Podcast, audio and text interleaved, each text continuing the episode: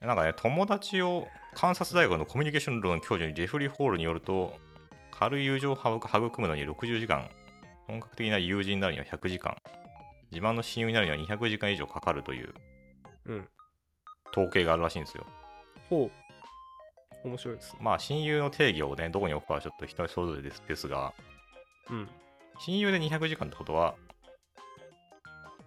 週に1回2時間の飲みニケーションをする活動を100週間、2年間して、ようやく親友になれるわけですよね。うん。って考えると、すごい時間だと思わない、なんか、200時間って。うんそうね。まあでも週1でしか行ってない時点でちょっと足りないんじゃないや別に、 社会人だったらさ、そんなもんじゃないの、普通。でも親友でしょ社会人になったから社会人になってからの難しさのポイントが出てるだからね社会人になってから友達作るのって相当難い。しいじゃんだそうだね。社会人になってから、そうね。って100時間になるのでさえあ何本格的な友人と呼べるのにだって多分100時間ってことはささっき言った2時間の飲み毎週2時間飲みに行くのをさ1年間やってようやくなるわけじゃんうん。すごくないまあでも我々は毎日朝飲み会してるようなもんだもんね。 スパンのつ作り方間違えてるけどあでもだからなんかあれだよね時間って大事なんですよっていうのをとにかくこの教授はなんか書いててさあそうだね。ああ、確かになと思って。だからそのなんか、あれじゃないですか。サッカーとかでもなんか J リーグですごい一流選手たちがいても日本代表だとなった時にうまく回らないとかよくあるじゃないですか。だかあるね。ら結局あれってその、その関係における時間をちゃんと確保しないと良くならないわけでしょ。うん。だと思ってて。だからそその難しさをすごいちょっとこれ見てて思ったんだよね。だから、すごいできるエンジニアが集まったところで、その関係性の中でちゃんと時間を確保しないと、いい関係性が生まれないと思うんですよね。まあなるほど。そう。まあね、別に親友、親友になる必要はないんですけど、もちろん。うん。ただその親友になるぐらいの時間をお互いに費やしたっていう実績は少なくともないとダメなんじゃないのかなっていう感じがまた方がいいよね。ないよりかね。そうだから例えば1日8時間仕事してて1週間で40時間だとするとうん。ま5週間あれば いけるわけじゃないですかあでもそれずっと一緒にいるわけじそゃうなでいよね。ずっと一緒にいるわけじゃないんですよね、うん。うんだからめちゃめちゃ難しくて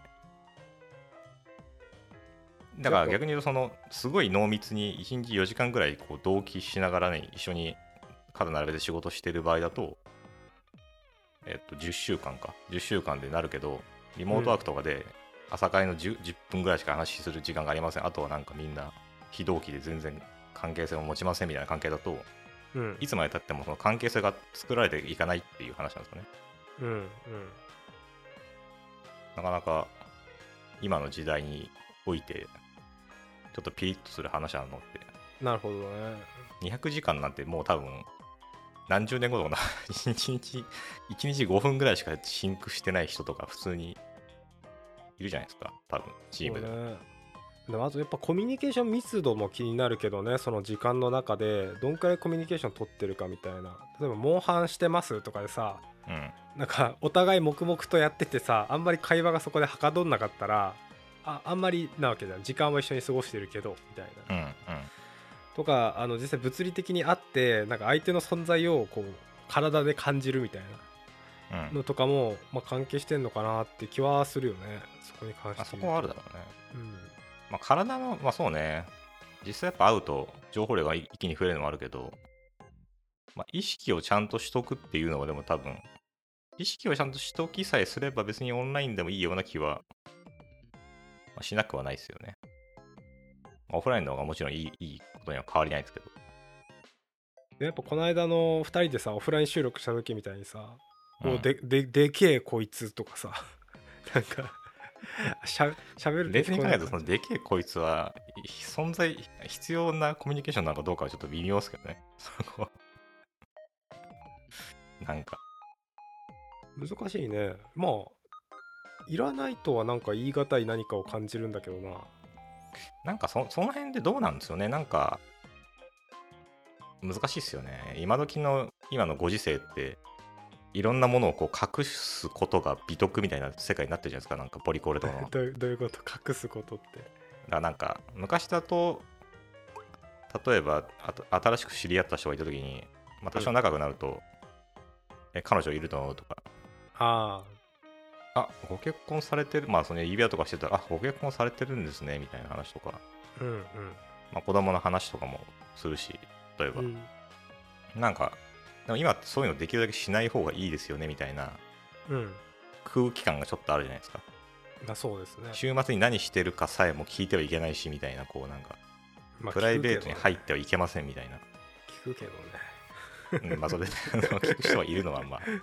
知ってるんですけど、存じ上げているんですけどでそうなってくるとねだから話すこともないしってなっちゃうとっていうのもありますよだからね聞くけどねそうね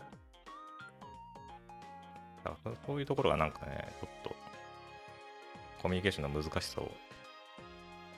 感じるところではありつつもまあでもなんかこの教授の話によると平均的な友達親しい友達の数は平均で2人っていおおなるほうどらしいんですよねうんまあでも確かにこんなもんなのかなって感じがするんですよね10代だと平均が9人ぐらいいるらしいんですけどおおそう年を取るとどんどん減っていくとうんうんうんまあ感覚わかりますでもね確かにそうね友達と遊ぶ幸福度は年収1300万円アップに匹敵するらしいですよ。え ー、ね一人増えると年収が1300万増えた300の万と円一緒増えになるるみたいあそうなんいやなんかそれリアルだよねなんかやっぱそういう話を聞くとさうん田舎に移住してさ、仲のいい人たちと一緒にキャッキャウフフしてさ週う末んバーベキューしてさ、な。うん過ごすみたいな生活ってそっちの方が幸福なんじゃないかってたまに思うんだけどそれは間違ってないのかもしれないって思わせてくれるねなんかでもなんか仕事においてもこの話はなかなか有効でうん職場において、えっと上司を親しい友人と見なす人が、まあ、20%に満たない、まあ逆に言うと20%弱はいるらしいんですけどうーんこの人々は仕事を楽しめる確率が2.5倍高くなるらしいですね。やっぱそっか人間関係だよなそこはねまあ、人間関係ですよねこれはね。まあでもそこでそうねまあそこもそうバランスかでもねなんかブラック企業とかってよく人間関係はいいみたいな言うじゃないですかうーんまあどうなんでしょうねそれ なんか僕の定義するブラック企業の枠でいくと人間関係がいいのは多分ブラック企業じゃないと思うんですよねいやそんなことないっすよあの普通に働く環境が劣悪でみんな残業しまくってて、いいやつだから自分も残業しちゃうみたいな、まあ、実際に僕の友人でもいるんですけど、まあそういうのは全然ブラックだと思うんですよちゃんと残業代も払ってないしみたいな、ああそそううでいすうことですねそそこのそこの意味でいくと、はいうん、っあるんじゃないですか、ていうのはブラックだと思うんですけどうんででもなんかやっぱりそういうところってなんで潰れないかって言ったら、まあ、人がいいんですよねいる人たちが、なんとなく優しい人たちが集まってて、業界的にもそうだったりだからなんだかんだ人はいて潰れないんだけど 潰れないだけでめっちゃ良くはないよねみたいなだかはいはいはいはいはいらやっぱそこもバランスででもやっぱりその人たちの人生がすごい幸福かって言ったらまあそうでもないんだけどそこでうまくバランスは取れてるんだろうねだからそれなりにもらえててちゃんと人間関係も良好っていうまあそういう職場はなかなかないんだけどうんうんうんそこなんだよなっていう感じですね。やっいやないっすよねそこも面白いいやあいいこと言いますね甲斐さんぱ ありがとうございます。 いいこと言いますね本当まあでも今の職場僕別に人間関係もあれ今そんなあれですし割とそういう意味では理想に近い形にはなってる気がするんですけどね自分的には。なるほどうん。まそうですね、最後はだからやっぱ人間関係なんだなっていうところがまあ着地点なんですよね、この話は。うん。で、人間で、その人間関係云々っていう話でいくと、あのやっぱ僕が以前話したあの蒼井優さんのうん。記事をまた再び引っ張り出してくるんですけど、はい。蒼井優さんの名言といえばあの、誰を好きかよりも、誰といる時の自分が好きかを考えろみたいなやつがあるんですけど、うん。うん。うん。で、やっぱり僕ね、これなんか最近、ほんとずっと、最近というか、ここ、長いこと、これがすごい頭をよぎる時が多いんですよね、本当に。うんあ僕の場合だからその誰とというより、まあ、誰ともあるし、まあ、仕事だったらどんな仕事をしてる時どんな仕事が好きかっていうよりもどんな仕事をしてる時の自分が好きかみたいなうんう風んに置き換えて考えるんですけど、どういう時のあれが好きしどういう仕事してる時が好きですかどういう仕事してる時がですかああまあちょっとね具体的にこれっていうそののはないんですよねうんただ間違いなく言えるのはやっぱりその人間関係をちゃんと構築していてうんお互いが尊重していてうんなんかいい、いいものを作っていけるようなチームに所属している時とか、うんまあ、自分がやっていることがちゃんと意味があるんだなって感じれる時とか、うんうんまあ、やっぱそ、そこ、そういう時に、なんか自分自身の振る舞いがすごい綺麗になってるなと思うんですよね。おーなんか逆にその、お互いを尊重できない人同士しかいないような場所に自分がいると、結構その周りに引っ張られがちなんで、私は。うんなんか、自分もそういう人間になっちゃうんですよね。なるほどねそう。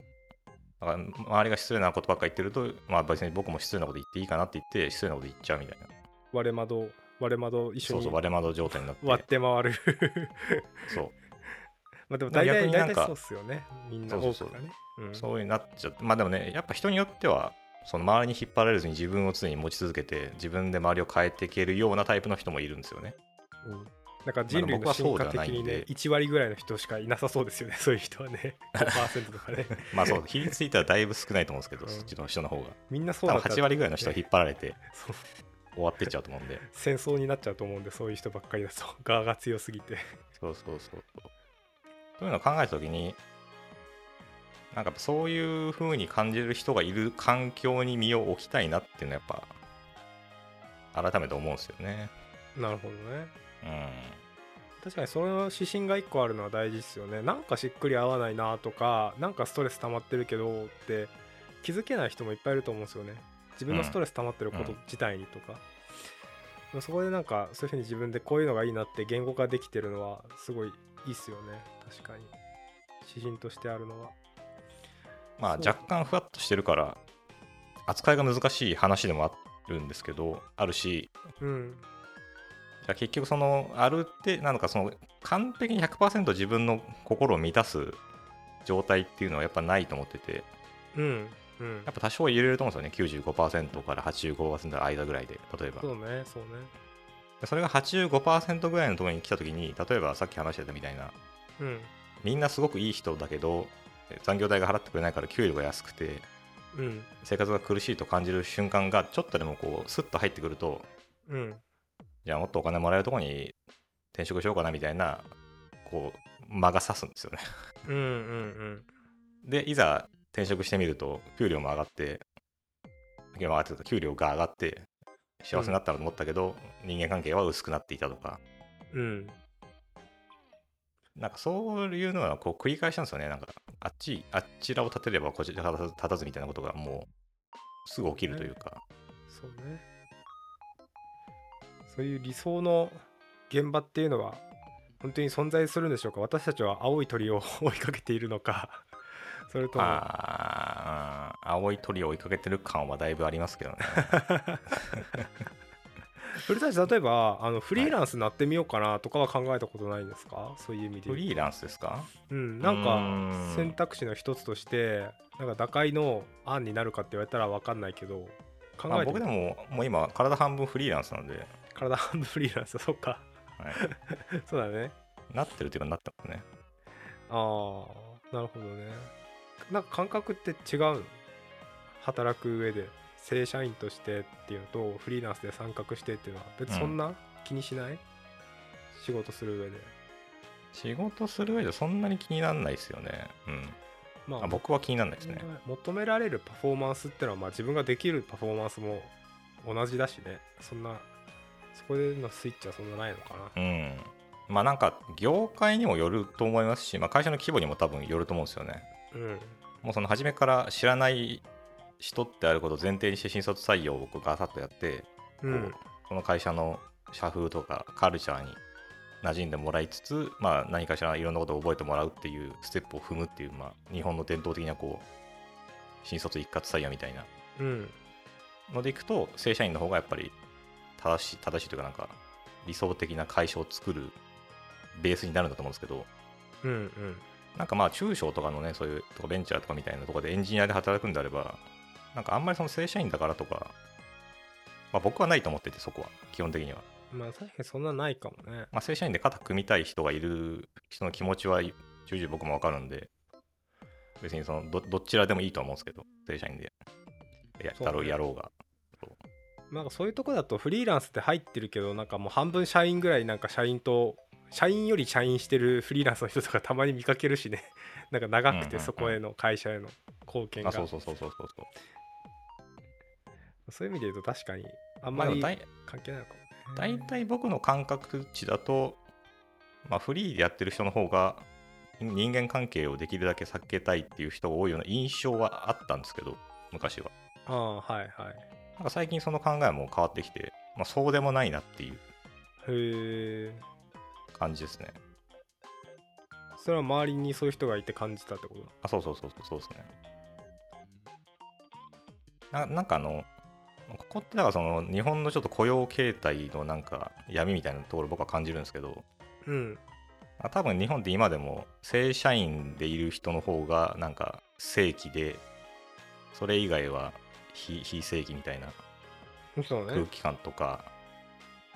あとその正社員の会社を転々としてる人はなんか多分ジョブホッパーって呼ばれてすごい意味嫌われるみたいなうんあるけどでも実際そのなんですかね例えば、まあ、甲斐さんも僕もこうあ案件が変わるとかって意味で言うと別にその会社の中にいても違うことやってたりするのって往々にしてあるじゃないですかはいでもそのずっと同じ案件だけやってる人と比べるとだからもうあある意味社内転職してるみたいなもんだったりするわけですよねまあはいはいでそういうふうになんか環環境を変えていかないも,、ね、もちろん同じ環境に居続けるのが好きな人もいるから、まあ、その人はそういう道を選べばいいんですけどうん僕とかこうできるだけ環境を変えて新しい刺激を得たいタイプなんでうんあそういうことができない環境下だとちょっとモヤモヤするんですよねやっぱりああなるほどねでも日本のこ今のこの雇用形態の仕組みでいくとそういう理由でどんどん辞める人っていうのはちょっとダメな人っていうレッテルを貼られるんですよああなるほどそのすぐ新しい刺激を求めてそこに馴染んで学んでいくっていうスタイルの人って結構まあ一定数いると思うんですけどなんかそういう人たちはこうフリーランスになるしかないんですよだからそうなるとうんで案件を変えるっていう手法を使って場所を変えていくみたいなことをああやるわけですけどなるほどなそれ面白いですねまあ面白いって言ったらねその人たちは結構なんだろう日本の風土と自分の感覚のミスマッチで苦しんでる んでよくないですけどあなんかそういう理由はあれ確かにある人いるだろうなって思ってなんかすごい納得感ありますねなるほだどからあのよく言うあのアメリカ、まあ、今はちょっと分かんないですけどアメリカとかでその要は採用するときって日本だとこうなんかメンバーシップ雇用って言って会社のの仲間として肩組んで入ってくださいっていうパターンのことなんですけど、なんか向こうはジョブ型って言ってそのプロを雇うみたいなはいでもでプロジェクトが終わったらもう普通に解散して辞める場合もあるしなんかレイオフとかでスパスパスパスパこうある程度のお金をもらった上で辞めてもらうとかっていうのもあるじゃないですかうんそういうなんかこうもう基本そのフリーランス的な感じというかこう技術力を持った人とかがいてその人を会社が雇ってこうよ用済みになったらお金を積んでこうリリースするみたいな感じのはいはいはいとかポイント投与みたいなねあそうそうそうそうそうで多分でもそっちの方がどうなんでしょうねなんか今のこのご時世を考えるとな長生きできるのかなっていう感じもあるんですよね 僕の中ではうーんどうなんですかねなかなかうんまあどっちがどっちがいいっていうのはもちろん人によるんでそうだねそそんうなそうそうそう感じするねまあ、みたいなね、こう、ちょっと、幸せについて、ちょっと最近考えることがあったんですよ。はいはいはいあいさん、幸せについて考 えますか、日々。日々考えてたら、ちょっと心配になるかもしれないですけど。あーでもなんかむしろ日々幸せだなって感じながら生きてるから改まってなんか幸せってなんだろうって考えることって最近そんなにない気がするなと思いましたねなんか話聞いてて おうまあ改まって幸せってないかなとかって考えるとなんかねコード書くの楽しいんだけどコードがいいコード書けたとか実装できたとかっていう喜びはなんかそんなに大きくないなってことに今聞いてて思ってて。うんおうまあ、それよりもやっぱりなんか新しいメンバーがジョインしてなんかうまく軌道に乗って仕事回ってるなとかうんうんうん前できなかったまるさんがなんかまるすごい得意になってるみたいな AWS の知識すごい詳しくなってなんか勉強したのかなとかうん最終的にお客さんの思った通りのものができてあちゃんと研修できたなとかっていうなんか人依存の幸せの部分の方がやっぱ大きい気がするなって思ったんですよね。なるほどそっちに比べりゃなんかちょっといい行動かけたぐらいなのは、まあ、一瞬的にドーパミンは出るけどみたいな興奮するけど、なんだろう心には別に残らないっていうかねそういう人が関係してる成功ってなんか記憶とかに残るなっていうふうに思ってそっちの方が強いんだろうなっていうふうには感じますねなんかうんうんなるほど まあそこは、まあ、そこも人によるんですかねもちろんそうね人間関係のところで幸せを感じる人もいればそうじゃない人もいて、まあ、仕事ってものに対する向き合い方とかもあると思うんですけどねもはや人生かもしれないけどねまあそうそうもはや人生をもはや人生 人生との向き合い方我々社会人の仕事はねもう人生が8割ぐらいありますもんね時間で言うとでもさっきのあの記事に書いてあったあの上司を親しい友人とみなす人は2.5倍仕事を楽しめるって話うんで仕事に職場に親しい友人が3人いたら幸せを感じる可能性が96%高くなるうんつまり仕事に満足するのみならず人生に満足しているということであるっていううん話が書いてあって、まあ、結局その時間って長い仕事に使ってる時間って長いじゃないですか人生においてかなりそうですね通常のそのサラリーマン的な働き方、まあ、サラリーマンじゃなくてもいいですけど大体ね、平日日中帯はみんな仕事をしていてそうだ ねそうってことはその、ね、1週間において半分くらい起きてる時間の半分くらいを費やしてるものに対してここに楽しくない空間があると人生が楽しくなくなるのはまあ言わ言わなくても分かりますよねって感じですよねだからうん楽しいわけないっていうか、そうねまあ、僕よくあの例に出しますけどあのどれだけ大金積まれてもつまんない仕事はしたくないっていうのがいつも思っててうんあ例えばだからなんか今からあの河原に行ってきて石を積んできてくださいその石を積んできたことを私に報告してくれたら私が石を壊しに行きますのでまた石を積んでいただければ練習で2000万円お支払いいたしますって言われても多分僕はやんないんですようんでも多分やる人はいると思うんですよね別に全然否定する気はないですけどうんっていうなんかこととかよく考えててでこれは極端な話だからいやそんなことせんがなみたいなことみんな思うと思うんですけどこれに近いことっていくらでもやってると思うんですよね僕ら日々はいはい意味ないよねって思いながらでもまあちゃんとおおなんかこう給料もらえるからやるかとか例えば 例えばですけどね、うん自分の人間としてのポリシーには反するけど、まあ、仕事だからやるかとかであると思うんですよ、はいはいでもそこってなんかこうだからちょっとあれですよね自分になんかこう免罪符というかなんか言い訳をいっぱいしてるみたいな状態だと思ってて、まあ、仕事だしなとかお金もらえるしなみたいな家族養わなきゃいけないしなみたいな言葉をつけて自分がやりたくないことをやりだしてたら結構ヒーロー信号な感じがするんですよね。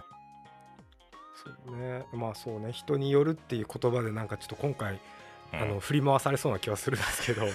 でもやっぱ新卒であそれはそう2000万そうそう新卒でその仕大前事あっ提でたら俺多分やってたと思うんですよあー大は学い卒業して、あいきなり2000万っすかみたいな全然積みますみたいなえそんなんでいいんすか キャリア形成とか全くないですけどやりますみたいな石の形成しかできてないです。でもなんか聞いてて思ったのはそれ絶対やりたくないわけじゃんフルダッチはその仕やりた事くをないですねはいでもそれがじゃあどういう環境とかどういう条件だったらやりたくなるのかっていうのが気になるけどねそこから付け加えてって例えばうんなんだろうね石を積むのをなんか機械にやらせますでそれをなんかプログラミングでやりますとかでなんか毎回そこで条件が変わってくなんかむうんより複雑な条件になっていくとかうん。だったらどうなんだろうとかめっちゃいい、あのー同僚がいてじゃうあん例えば横にビル・ゲイツがいてビル・ゲイツと一緒にちょっと1週間まず石の積み方について考えようか石とはっていうところから 入っていくんだったらなんか楽しそうだなとかってあると思うんですよ例えばで言うと。でなるほどね。それをじゃあ一生涯やるのは嫌だけどじゃあ1年間に限って考えたらそういう時間もなんかうまくそこでできることあるんじゃねえかなとかって考え方もなんかできそうかなって思うんですけどどうだいでぶすかポジティブですね。まあでもまあ、そうですね。それは確かに。でしかも2000万もらえるんだったらね、まあ、確かに僕も隣で本田翼さんがい たらちょっとやるかもしれない。確かに ね。いやそう 本田翼は本当にそれで本田翼と結婚とかできるんだ ったら付き合えるとか友達になれるとかねたまにボーリング行くとかカラオケ行くとかできるんだったでもら同僚です同僚だから。同僚だから。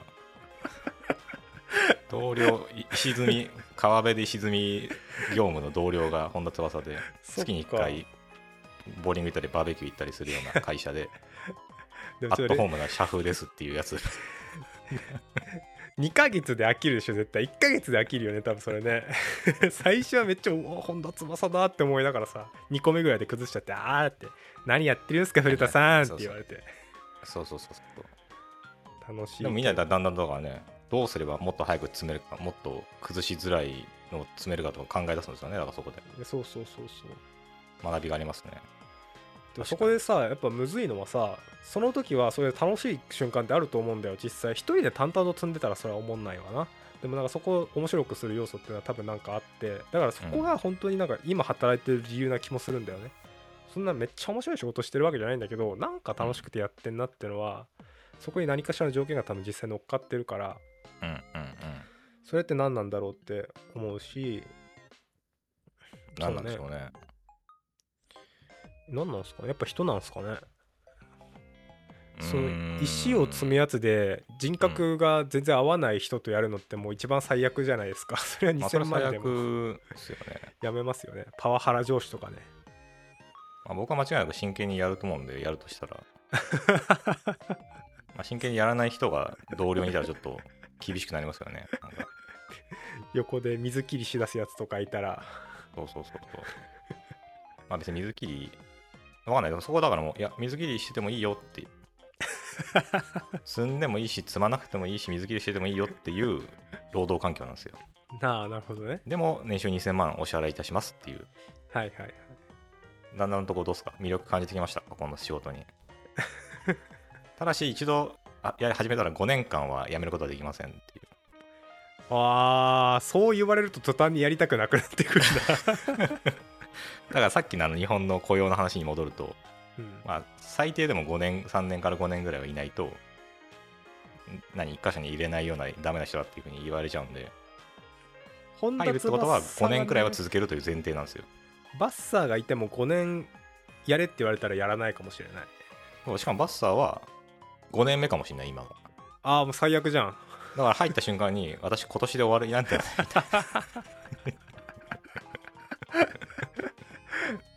バッサーが採用できたなら次もなんか橋本環奈とか来てくれそうだけどまあそしたらちょっとね、望みは薄いけど、なんかまあ、あとあと4年頑張るかってなるかもしれないですね、確かにね。まあでもそうなったら入んないよねやっぱやめれる環境っていうのは大事だよねそう考えるとねまあ、辞める関係だいぶ大事ですね。だからね、いざやってみて、辛かったら3日でも辞めるし、辞めた後のことも大丈夫だしっていうところまで、込みで考えないと、うんそうやっぱダメで、そうねあそう考えると、まあ、今はすごいね、極端な話ですけど、まあ、大体こうね、思考実験的なのは、ちょっと極端な話をした方が分かりやすいんで、さあれっできすけのど石積みますで、うん仕事はめっちゃおもんないですでも、えっと、一緒にやる人と一緒にユニークにそれを取り組めるっていうのと年収あがある例えばビル・ゲイツがいて2000万もらえるだったら多分やるんですようん、うん、うん、うんうん。って考えると、まあ、やっぱりどういう内容に取り組むかっていうよりも大事なのはある程度の時間とあのいい人間関係とかいい同僚っていう存在になってくるのかなって思うし、まあでももうビル・ゲイツやるんだったら別に300万でもやりそうですけどね1年ぐらいだったらねやめれてっていうまあ、ビル・ゲイツがまずやんないですけどね。 まあ今のだからその甲斐さんの話でいくとあれですよね私シーズン今だから手でこうただ積むだけですじゃなくていろいろな可能性を持ってる場合はっていう前提が入ってことですよねだから、そうね、まあ、そこまでいくと確かに面白いかもしれないですねまあ、絶対手で詰めって言われちゃったらねそう絶対手で積むし石も別にやればなくていいから適当に積んでくださいみたいなところまでだんだんとこう制約がついてくるみたいなそういう制約がついいや、ちょっとお金がないんで、あの、ぜひ AWS の EC21 台でお願いします。みたいな。いろんな制限がついてねあ、ECS とかファーゲットとかやめてください。お金ちょっと無駄にかかるんで、みたいな。やっぱそこで言うとなんか EC2 これを T- T3 マイクロでお願いします。みたいこれを俺がやる必要がないみたいなのを感じちゃうんですかねなんか誰がやっても同じ結果が得られそうだなとかってことに対してのやる気の喪失みたいなのがあるような気もしましたね聞いててな。もう、どうなんですかね。そこもちょっと難しいポイントで、うんなんか、僕がやる必要がないみたいな、ちょっとある種なんか傲慢な感じでやってる、幸せを感じるポイントってあるんですかね。なんか。正直僕らの仕事だって別に誰でもできることやってるじゃないですか。まあなんかもっとまあさっきの例はさ石を積むって極端な例だからさ、うんまあ多分さ中学1年生がやっても社会人がやっても変わんないまあ結正果が直小学生が得られやるっても一緒だと思いますけど。みたいなレベルの話、はい、はい、うん、なんか10年前の俺がやっても同じ結果が得られるなとかっていうことをやり続けてるのが苦痛なのかなっていう気はするんですけどね。うんうんうんうんうんうんうんでなんかあ確でかもに、ね、そこの話でいくとちょっとあのよく世の中で Mac ジョブっていうのあるじゃないですかマックジョブってなんですかあの Mac で仕事してる僕らのことじゃなくてあ のマクドナルドで店員みたいな仕事みたいなちょっと下げすんな言葉みたいなああそうなんだへえそうあるんですけどだからまあ日本で言うとなんですかねでもまあ日本のマクドナルドはなかなかちょっと複雑なことやってそうな気がしますけどうんまあ多分元はアメリカの言葉ですかね Mac ジョブ多分うんうんまあだからまあかん簡単なババイト的な仕事みたいな多分意味だと思うんですけどうんでなんかここれでよく最近僕思うのが最近いろんなこと思ってるんですけどあうんのコンビニの店員さんっているじゃないですか、はいはい僕最近まあいろいろ身近だとセブンとかローソンとかいろいろあるんですけどいろいろ行くんですけど、でコンビニの店員さんって多分そのなんかマックジョブじゃないかどうかってさ多分マックジョブ寄りだと思うんですよねはああのはあ店員っていうかバイトかバイトで入ってる人とかってはいでただ実際そのやってることってまあレジ打ったり品出ししたり掃除したりとかうんなんか聞かれたら答えるとか、うんまあ、結構大変じゃないですか普通に大変だよね 大変だと思うで大変なんですけどなんかその大変じゃないとか適当でもいいって思ってる人とそうじゃないって思ってる人の差って結構もう歴然として分かるんですよね客あかー客の立場でいくとはいはいもうそのね多分もらってる時給同じかもしれないけどうんもうすんごい丁寧にやってくれる人とすんごい適当にやる人って本当にわ分かるんですよ見てるとはいはいはいでそこって誰がやっても同じことをやってるけど誰がやっても同じにならないんですよねうーんなるほどそうででこれって多分だから何の仕事でもだから同じっちゃ同じなんですよねっていうなんかまあこうまあ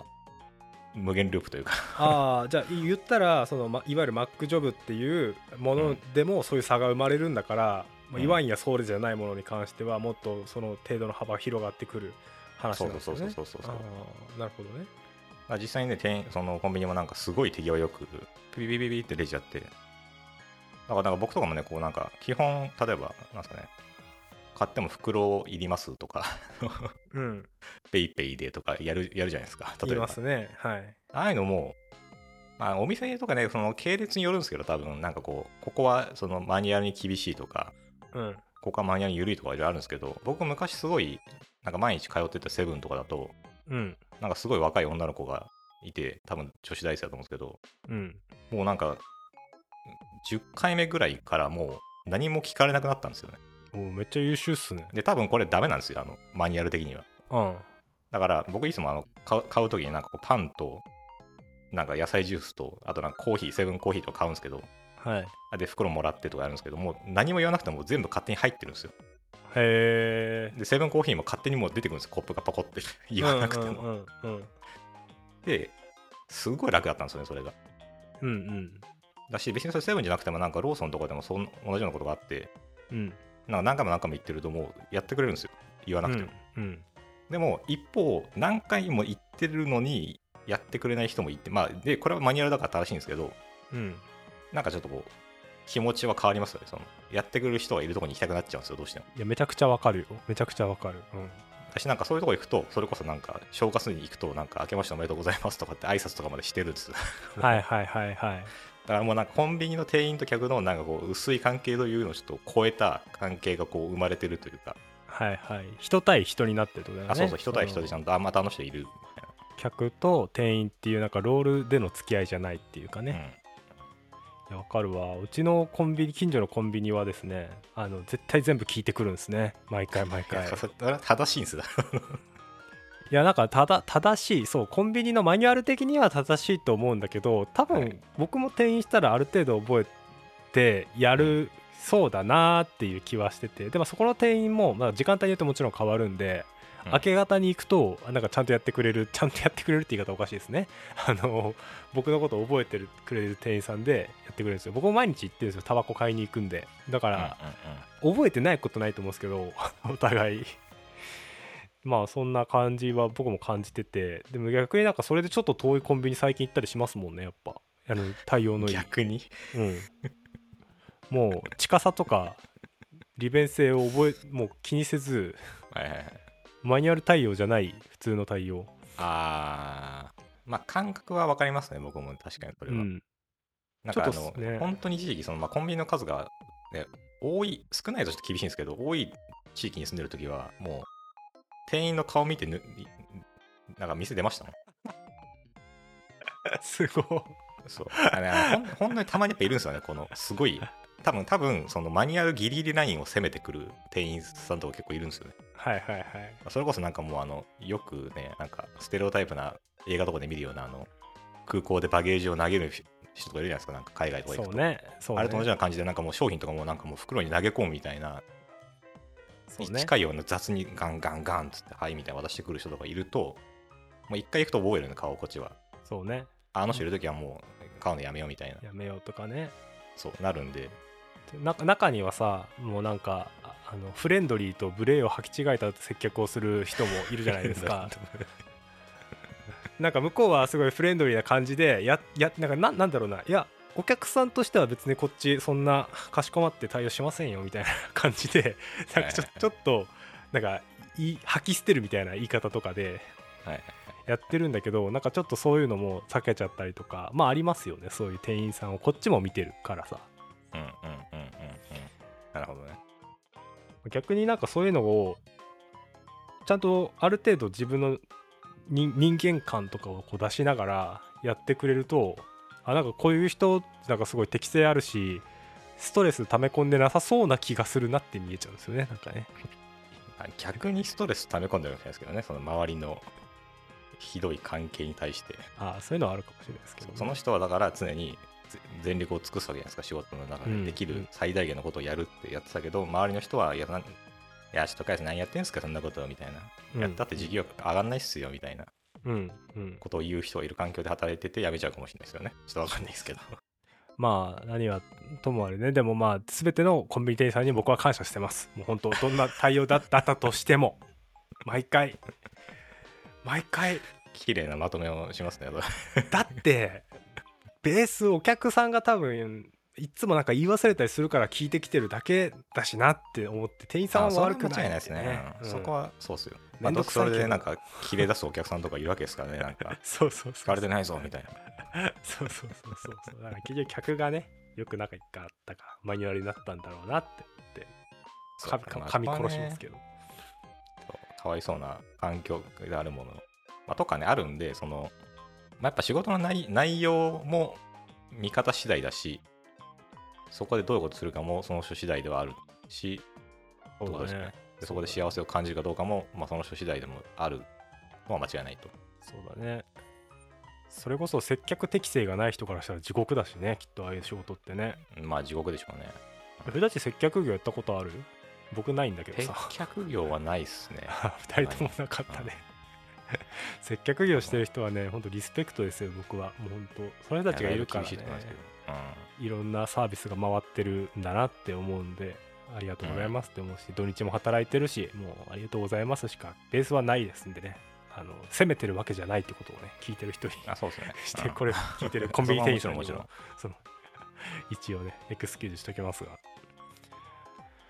いやーまあそう考えたらやっぱ難しいっていう結論になっちゃいますねどうしてもね仕事はね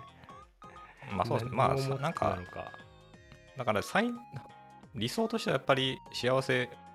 な環境にいるということを感じれるものをベースにして、うんまあ、最低限の生活するだけのお金がもらえるような環境環境というかうん労働条件であれば、まあいいのかなと思うんですよねまずはうんうんうんでその中でやっぱ僕が思うのはでも幸せであるということを後回しにするようなその条件のいいところだけをこう求めていっちゃうとうんなんか変なことになるなりがなりがちなんだろうなと思うんですよねうんうんまあ、よく言うね、年収はなんか600万、は800万以上だと幸せが止まるとかってあるじゃないですか。往復とかねそうそうそう一応上がるでんだけどだからそう上がる 0. けど何パーぐらいしか上がんないんだよねそうそうそうあとなんか最近の、なんか僕まだ別のこうアジア圏全体とかでやつのやつで見たやつだと、なんかうん幸福に感じるのがどうだっけ、600とかで、不幸に感じたくなるが確か500とかだったんですよね。ほでーもちろんその家族の人数によって変わってくるんですけど、うんなんか実際その幸せに感じるポイントって結構低めらしいんですよ。なんかそのうんうんでそれ以上はもうほぼ横ばいか、場合によっては落ちるみたいな。うんってのがあって、うーん、なるほど、うん、なかなか難しいな、みたいな。落ちるっていうのはやっぱり給与が上がるに従って社会的責任とか増えてストレスがあ増そうですねえて、うん仕事時間増えてとかなのかねもあるし、まあ、多分その、もっともっとっていう、その欲って、大体こう、再現ないんで、うんうんだから年収1000万になれば、うん、でもやっぱに1500万ぐらい欲しいかな、1500万だったら2000万欲しいかな、とかって、こう、どんどんいっちゃうんですよね、多分ねそのそ。そこを幸せの基準に置いちゃうと。うんうんなので、多分で、どんどんどんどんいっても何も変わっていかないから、多分だんだんとこう、幸せじゃなくなってくるみたいな、そうねだと僕は思ってるんですけどね。まあそうだねまあだから実際自分なんかで置き換えて考えてそんな大金がいっぱいあったところで何に使うかなっていうふうにななりそうだしなと思う思うよねなんかまあ、ここもだからあれですよねそのそのしその人のなんか考え方次第だと思っててうん僕は結構その将来に不安を覚えるタイプの人間なんでうんできるだけ欲しいっちゃ欲しいんですよ なんかもらわないよりはもらえた方がいいよねとは思ってるんですよねずっとああそうなんだそううん要はある程度貯貯蓄しておかないとなんかねあの老後2000万円問題とかもあれ嘘嘘でしたけど、まあ、そういう問題があったりとかして、うんまあできるだけ老後にはお金を取っておきたいよねみたいなとか例えばまあまあまああるとまあじゃあ50万もらえるよりか60万もらえる方がいいなみたいなことが起きちゃうわけじゃないですかそうはあなるほどねそうでもここのだから危ないのがじゃあ65万出します70万出しますみたいなこうオークションが始まると どんどんひ上に引っ張られていっちゃうんですよね自分の気持ちが、再現ないっすよねそのそ顔う再現なくて、うんで一度上げちゃうとあのー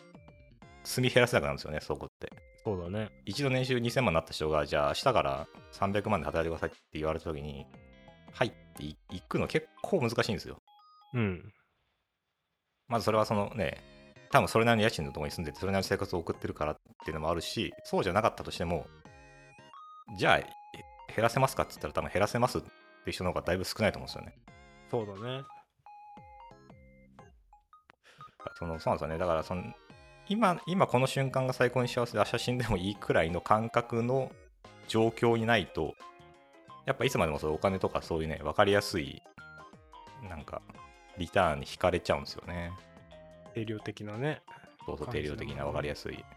そういう意味で言うと最初に言ってた友達は年収1300万だっけ、うんアップぐらいと一緒っていうのはなんか無理やりだけどそのお金っていう価値に換算して 考えてて面白いなっていう気がしますよね。そうなんですよね。だからやっぱね、でも、お金ないからねとかって言ってるくらいが、僕はいいと思うんですけどね、やっぱね。 なんかよくこの話、解散としてる気しますけど。お金ある人たちみたいじゃないですかやめてくださいよなんかそのお金 ある人たちみたいいや、違う違う、 なんかその、例えばよく言うね、その子供にはね、子供がやりたいと言ったことで全部やらせたいからって言って、うんめちゃめちゃ稼いだけど、全部その子供の教育代とかに使ってる人とかも、まあ、いるんですよね。ああいるだろうね全然、うん、そう。ただ、でもその、使い方ってすごく難しくて、お金の使い方って。うん、例えば子供が欲しいって言ったゲームを全部買わせるとか、旅行に行きたい、サッカーやりたい、野球やりたい、バレエやりたいとかっていうのを全部やらせて、うんすぐやめてっていうのに、年間200万とか300万とか使ってたら、うん多分それは多分なんか使い方を僕は誤ってるような気がしていて、おうでも例えば僕僕の子供の時なんて多分やってたことなんて、まあ、なんいくつか習い事とかさせてもらってましたけど、うんでもそのいっぱいあればいいってもんでもないと思うんですよね。まあそれは間違いない欲しいゲームを全部買ってもらえればいいってもんでもないと思うんですよ。じゃないねそうってことはそのやっぱり幸せってお金がたくさんあればす全てのものは買えて美味しいものが食べれてそれが幸せにはならないってことはもう僕らはなぜか知ってるわけじゃないですかこのうんある程度生きてきて。うんってことは今も一緒なんですよだからね。給料がもらえればいいわけじゃないしいっぱい休みが取ればいいわけではないっていうのは分かってると。そうだね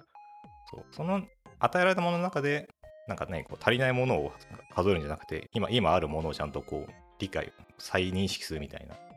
はいはいでところに多分あるわけじゃないですか、その幸福感みたいなものの源泉って。だかうんそうだねらその感覚をなんか学ぶっていうのが多分大事なんでしょうね、ちっちゃい頃から。だかうんうんうん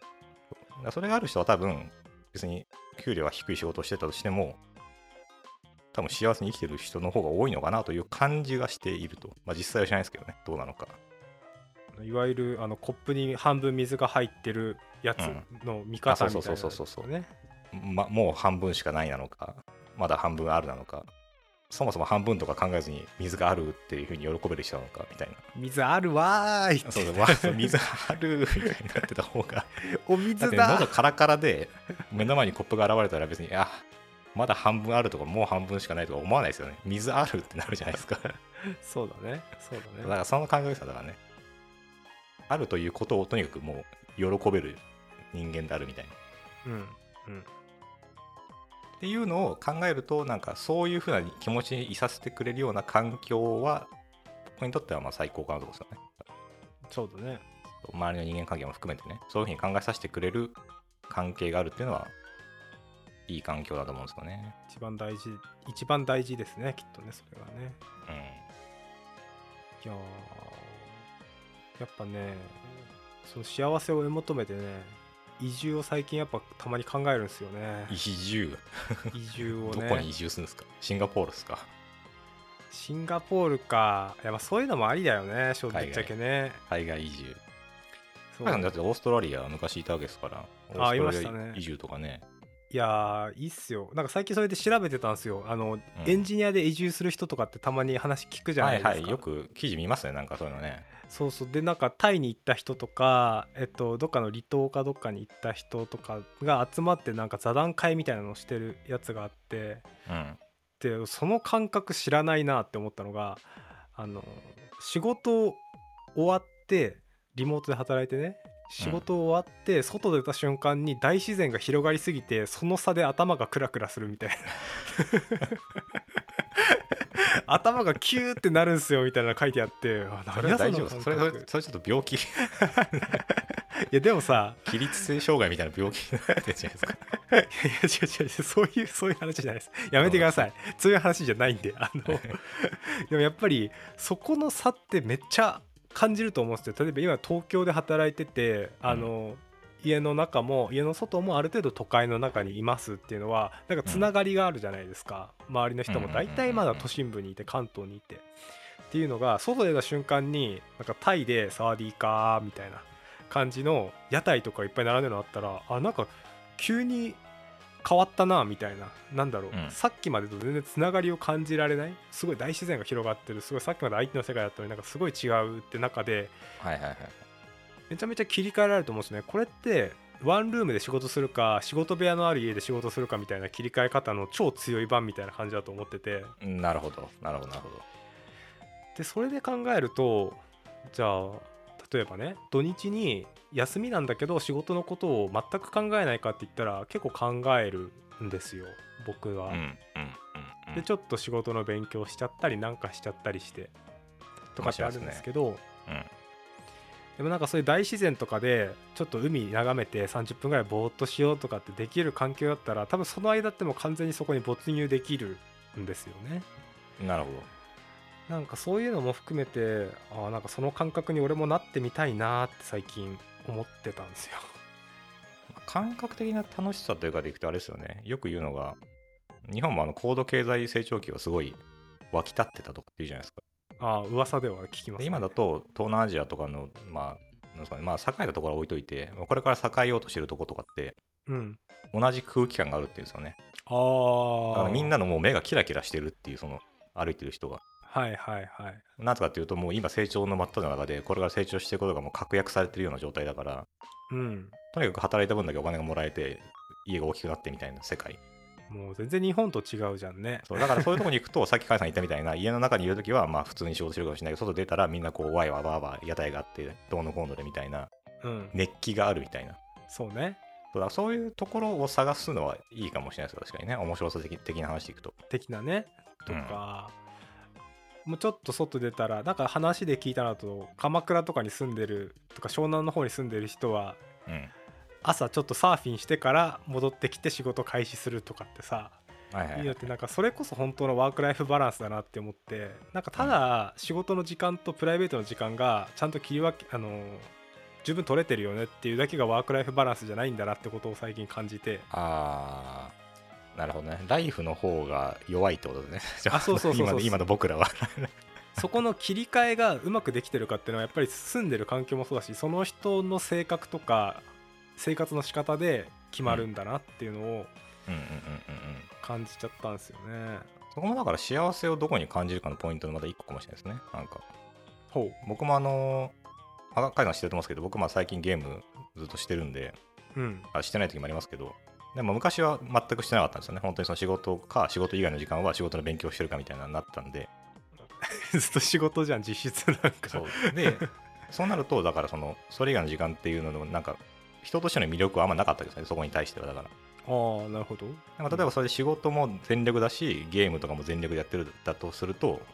そこのその分人の幅が出るじゃないですかちょっとはいはいはいたたかだかゲームだとしてもねうんたまあめそれじゃサーフィンでもいいし料理でもいいし何でもいいんですけどその仕事以外の時間でいかに人生をこう楽しんでるかみたいなうわー全力でそうだねそうまあもちろんねこれがだからさっきね甲斐さん言ってみたように自然とかの方がよりなんか人としての振れ幅としても良くなると思うんですよねなんか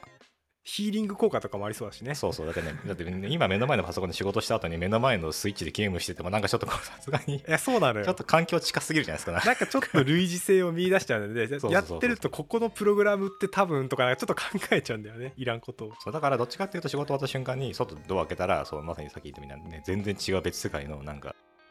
アロハな感じの空気が流れてくるとアロハいいいしいねアロハいいなで海辺に行ってちょっとねゴロゴロしてパンケーキ食べて帰ってくるみたいな生活もいいですけどいいなんよかねそういうのですよだからねそういうのそういうのもうアロハいいなって思ったね今ハワイとかねでハワイいいじゃないですかハワイからちょっとリモートハワイちょっと時差がなんか大変そうですね大変そうなんだけどじゃあそれが本当にクリアできない問題かっていうのをちゃんと検討すべきだよねなんかあ諦め全ない然とクリアでき,、できますよね今のできるよね、うんって考えてだからそこってなんかちょっとこの間古舘とねあのプライベートで話してたんですけど、あのそうやろうと思った時に問題があるからちょっと大変そうだなって思ってすぐ諦めちゃうけどだからそれでもやっぱり自分のやりたい気持ちを尊重してあの本当にやれないかっていうのを全力で検討してみるのって大事だよねみたいなうん話をうんうんうんしたじゃないですかじゃあ時差があるなとかあーでも引っ越すっていうことはしかも国外ってなったらいろいろ調べなきゃいけないなってなるけど、うんまあ、調べりゃいいんですよねやってる人は前例もあ るし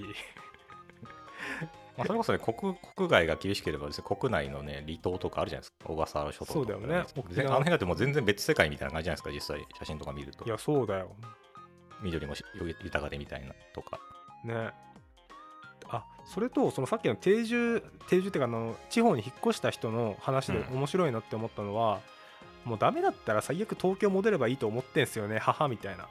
うんうんうんうんうん感じなんですよまあそれ確かにそうだなと思ってで別に引っ越したからってそこに永住するわけでもないじゃんって思ってるみたいな、まあ、それもそうだよなと思ってうんうんうんうん引っ越した結果失敗する可能性って当たり前ですけどもちろんあるんだけどありますねまあ、そうなったとしてえじゃあ戻ってこれるあの準備をしといてあの資金的な意味とかでね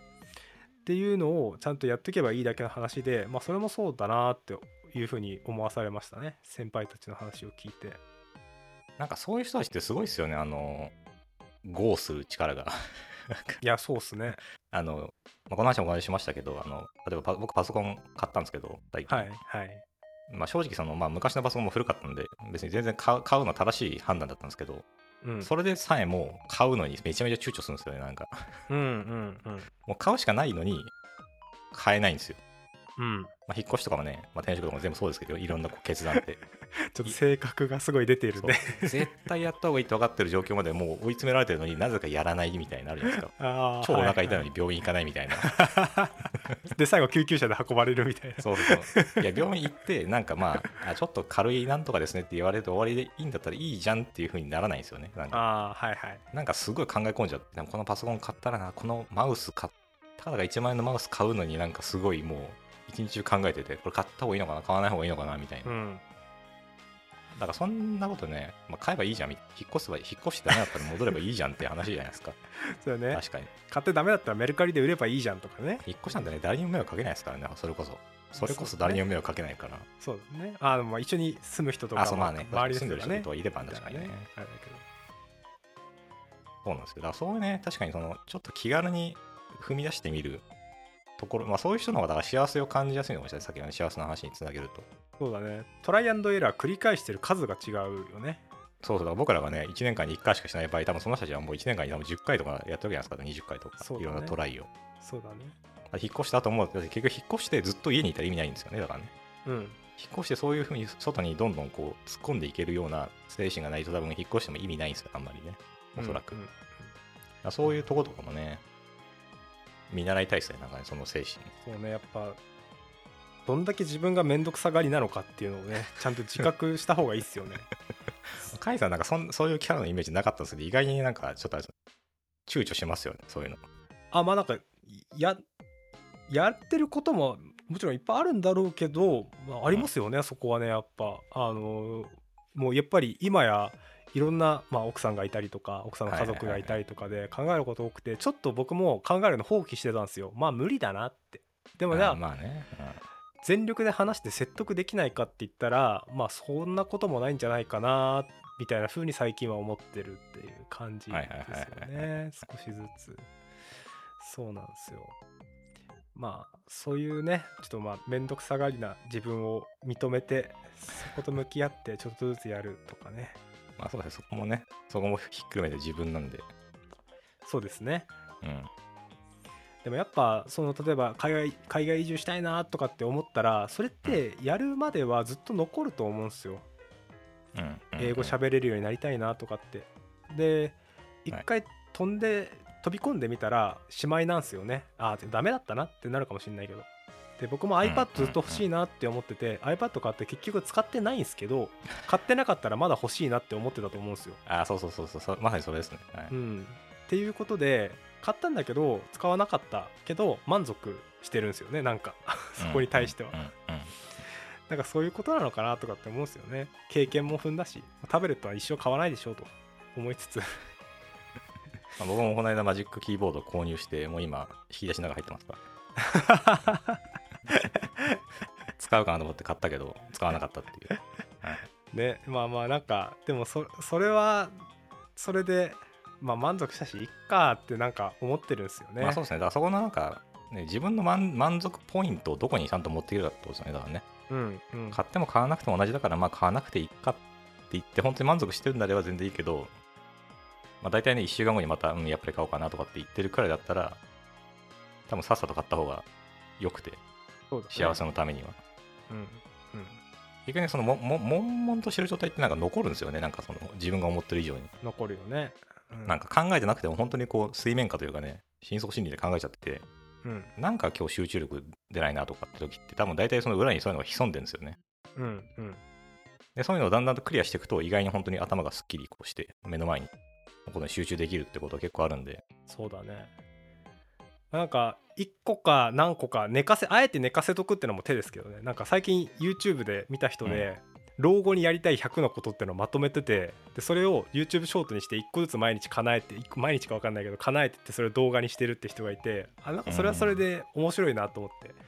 そその人は多分ずっと働いてる間悶々としてたと思うんですよあースカイダイビングやりたいとかあーあれあれやってみたいこれやってみたいってなってたけどそれを消化していくっていうのを目標に据えてお金貯めて老後にやっていくってあこれすごい素敵な人生だなってみそれを見て思いました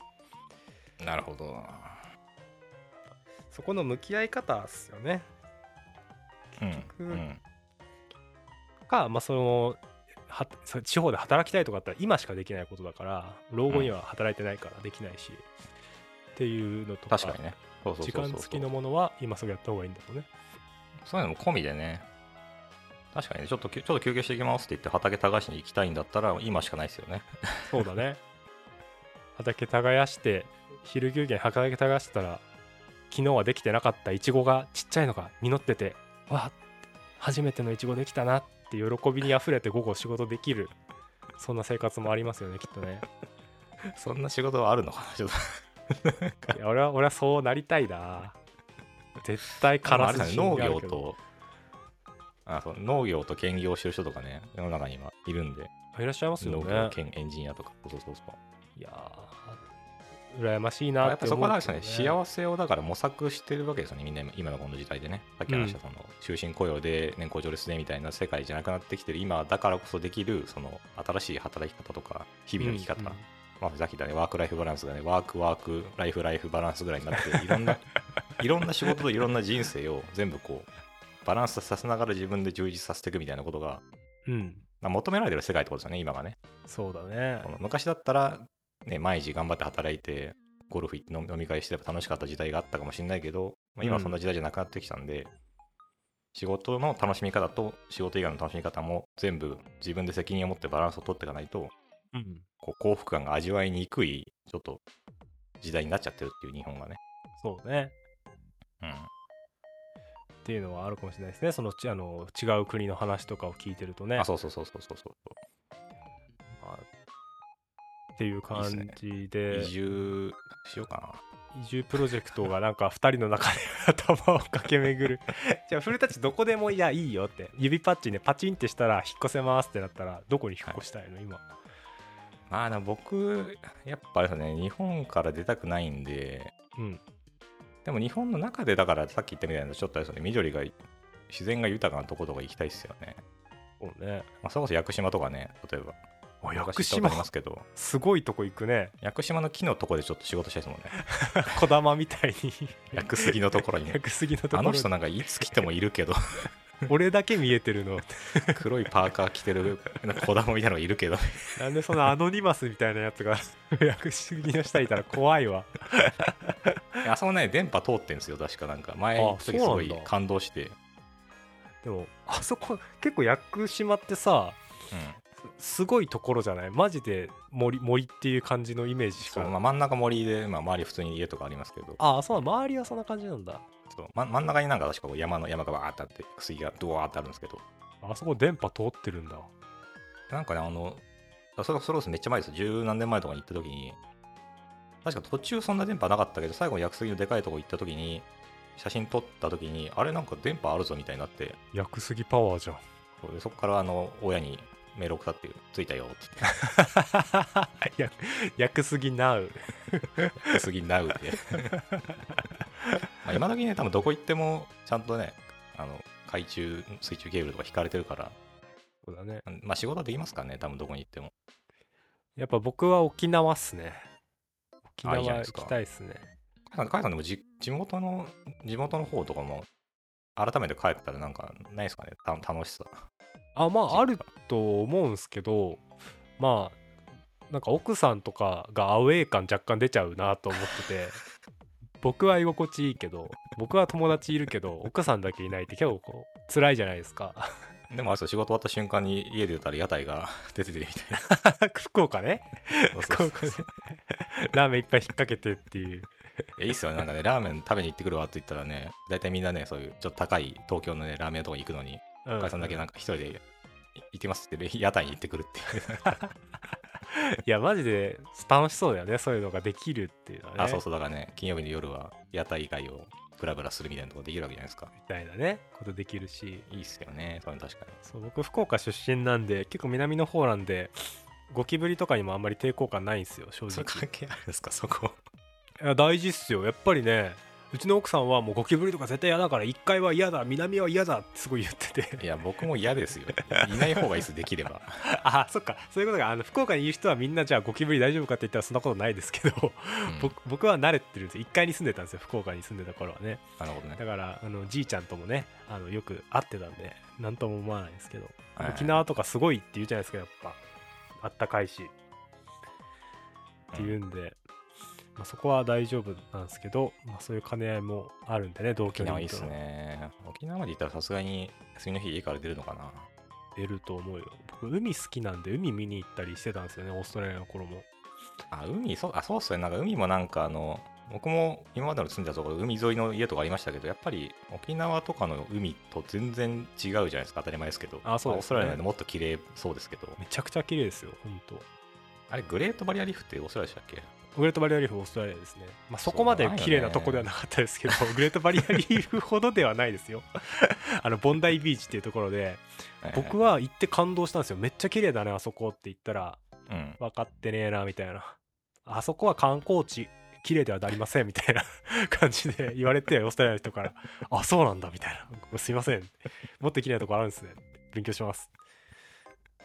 それは面白いですね。さすがに。感覚が全然違いますねあこんなのもう当たり前すぎて、綺麗な分類に入んないってことなんですね。そうそうそうでもやっぱオーストラリアって周り何もないじゃないですかだから、はいはいはいあのうん汚染があんまり進んでないですよね北半球ほど北半球って人がいっぱい住んでて船もあ、そういうこといか。っぱそいう通ってそう、るなかるほど、なるほど。そっか。確かにそうですね。周り、オーストラリアの周りないですもんね。しらそうそうそうそうそう列あ島ぐらいしか。同じ理由で星空もめっちゃ綺麗なんですよね大気汚染が北半球ほどないからああ、星空いいっすよね。確かに。ああ古舘も見てほしいなあの ーエアーズロックあ、エアーズロックね。いいっすね。エアーズロそッうクいうの、はねいい結構自然好き人間なんで、さっきの屋久島の話もそうですけど。ああそうだよねそうそうああそうあの辺もね、星空やっぱ綺麗なんですよね。めちゃくちゃ綺麗だよ俺うもんう僕ね結構なんかねあの自然系とかあんまり乗り気じゃないんですよ行く時って実はおうおうああいや山でしょみたいな なんか出めっっち張ゃり冷めてる子供みたいになってなんか出っ張りでしょみたいな中学生みたいな反応するんですよ うんでも行ったら一番楽しんでるの多分僕なんですよね。おおすげえこんなやって来てよかったーって言って。でもうそれでエアーズロック見て感動して帰ってきてバーベキューしてて「おい上見ろ!」って声が聞こえて上見たら満点の星空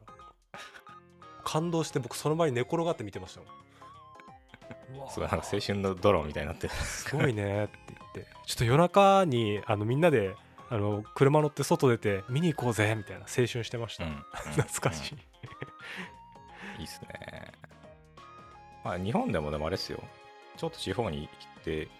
街灯とかないとかだと夜すごいっすよね。やっぱね空見上げると本当なんか、普通に都会で見るときの本当に10倍とか20倍ぐらいは見えるんで。そういうところにね住みたい人生だったなっていや、いい今から住めばいいじゃないですか。思うのかエアーズロック一歩踏み出してみるのかねエアドロックには住めないか。エアーズロックに住めないあそこは住めないねなんか前、海外にちょっとあの、前、ホゲラジで話したこと覚えてないですけど、あの、月の話したじゃないですかい。覚えてますなんかあの、僕がなんかたまたま YouTube でなんか、うん俳句か短歌かわかんないけど、なんかなんの先生の話を見て、ああなんなんかか今時のの子供はなんかスマホばっか見て、なんかスーパームーンだって言ってもスマホでそのスーパームーン見てるけど、ちょっと首を上に向ければ、綺麗な月はそこにあるんだから、自分で見ればいいじゃないみたいな。うんうんでね、毎日毎日、こう、見え方も変わるし、うん四季季節によっても変わるわけじゃないですか、月の見え方って。はいはいはいそんな綺麗なものが近くにあるのに見ないのはもったいないよねみたいな話をその先生がしてて。うんうんだからあるっちゃあるんですよね、自分たちの周りにもね。あるある実は家のそばに花花が咲いててその花がね実はすごい貴重な花だったとかもあるしうん知らないからこそ気づいてないだけでそうだねこう意外にそういうね幸せとか自然を感じるポイントって結構日々の生活に実はあるっていうそうだねのもあるんですよねうちの近くも、